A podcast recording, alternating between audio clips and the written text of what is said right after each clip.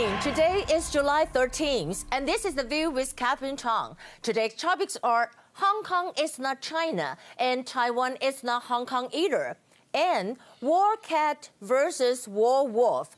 First, I want to talk about Hong Kong is not China and Taiwan is not Hong Kong.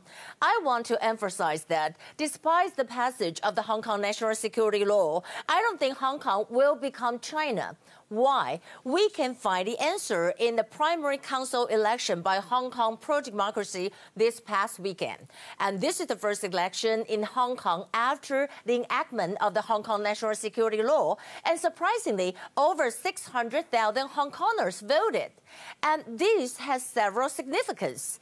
A, the Hong Kongers were proving to China that they have not given up their determinations to fight for democracy. B, it seems that the Democracy and Democratic Party will get more than half of the seats in September's election, just like their slogan 35 plus, more than 35 seats.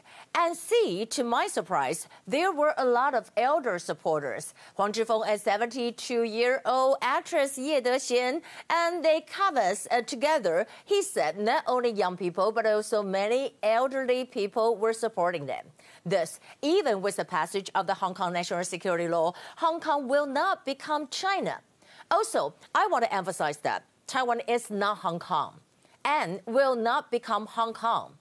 There are several reasons. Why I say that? A, you know, Taiwanese people rejected one country, two systems. Hong Kong is the most painful example. And the commitment of the CCP Chinese Communist Party is totally untrustworthy.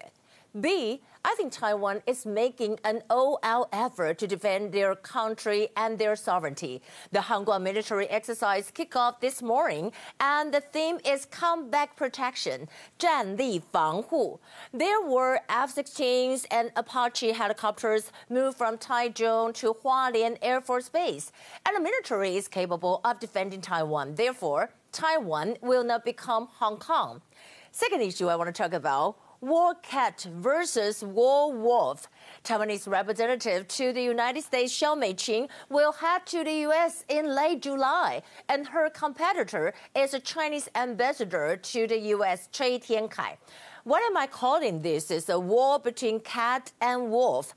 Xiao Meiqing called herself a war cat, and she said, Cats appear soft on the outside, but they are actually very independent and will not be at the mercy of anyone. Well, I have to say that the war cat will not necessarily lose to the war wolf. For example, Taiwan has won the friendship of many countries through the Taiwan Can Help initiative. However, China used the Hong Kong national security law to control the 8 billion people around the world. It triggered a big rebound in many countries. Let me ask you if you saw a cat, you might want to pet it, right? But what if you saw a wolf? Other than fear, you might want to find a way to destroy it. Xiao Meiqing graduated from the Columbia University with a master in political science, and she's highly regarded by President Tsai. This makes Xiao Meiqing an excellent choice to become a bridge between Taiwan and the United States. And what's interesting is, you know, Xiao Meiqing and President Tsai are both cat lovers. Xiao Meiqing will bring her four cats to the DC.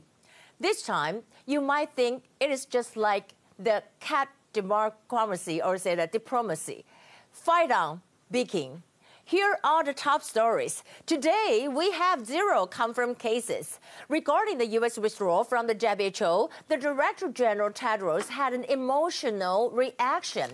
He said that um, lack of unity is a bigger threat than coronavirus. He also said are we unable to distinguish or identify the common enemy? How is it difficult for humans to, un, you know, kind of united and fight a common enemy that is killing people indiscriminately?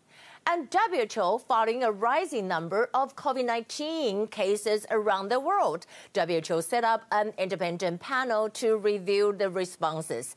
According to The Guardian, Tedros said the WHO could be an open book to the investigatory panel. And the new panel will give a monthly briefing on its progress and kind of present an interim report to the next WHA gathering in November. However, the Sunday Times published an article revealing that WHO kind of inquiry will not visit Wuhan laboratory. Why? Why won't they go?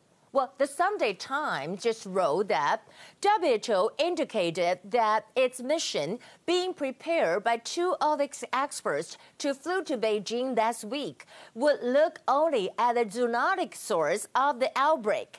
And, you know, molecular biologist Richard E. Bright, he kind of criticized it. He said, an inquiry which assumes that the virus entered human through a nature a zoonotic spillover and neglects or the address the possibility of a laboratory accident will have no credibility. And U.S. talking about that, the cross-strait relations I want to mention. U.S. Congressman Michael McCaul stated that recognizing Taiwan's independence is the hardest punishment for CCP. And he said, in a 100 years mother marathon, China's long-term goal is to take back Taiwan in a similar way. They have just taken back Hong Kong, and we will not allow this to happen in Taiwan. And talking about that, we also said about the Forbes. We know that uh, the military correspondent David Axe published an article in Forbes. The title is The Taiwanese Island Fortress That Could Hold a Chinese Invasion. I think he was talking about the Penghu Island. He wrote, uh, to be clear, Beijing has the power to take Penghu, but you know, every hour the Chinese military spends fighting for Penghu is an hour Taiwan could use to deploy its active forces toward its southern beaches and mobilize its two million person reserve in any invasion scenario, time is not on China's side. However, capturing Penghu could clear the way for China to finally reunify Taiwan with the mainland.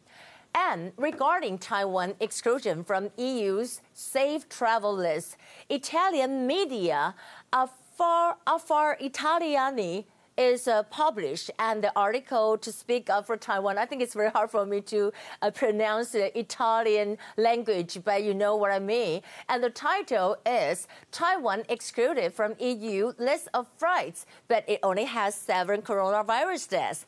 And they wrote for the geographical objections about that. It seems that the by, uh, basis for Taiwan's exclusion was the one China principle. However, there are countries like Vietnam, UK, that have opened to Taiwan and remain close to China, showing that this is not the truly an obstacle. And except for that, maybe there is a diplomatic objections. As for, you know, reciprocity, or Japan has indeed been included in the list despite not allowing European travelers to enter. And I want to say that, you know, if the situation, Taiwan situation, is just like Japan, oh, why can't Taiwanese people enter the EU? Well, that would be the view for today, but I want to show you some photo. You know, we're talking about uh, Xiao Meiqing and our President Tsai. They're both cat lovers, and this is Xiao Meiqing with her four cats. It's really cute, right? So she's going to bring them to the States. And this is our President Tsai with cat. Isn't it lovely? So that's very cute too. So that would be the view for today. I'm Catherine Chong, and this is Monday. I hope you have a great Monday. I'll see you tomorrow.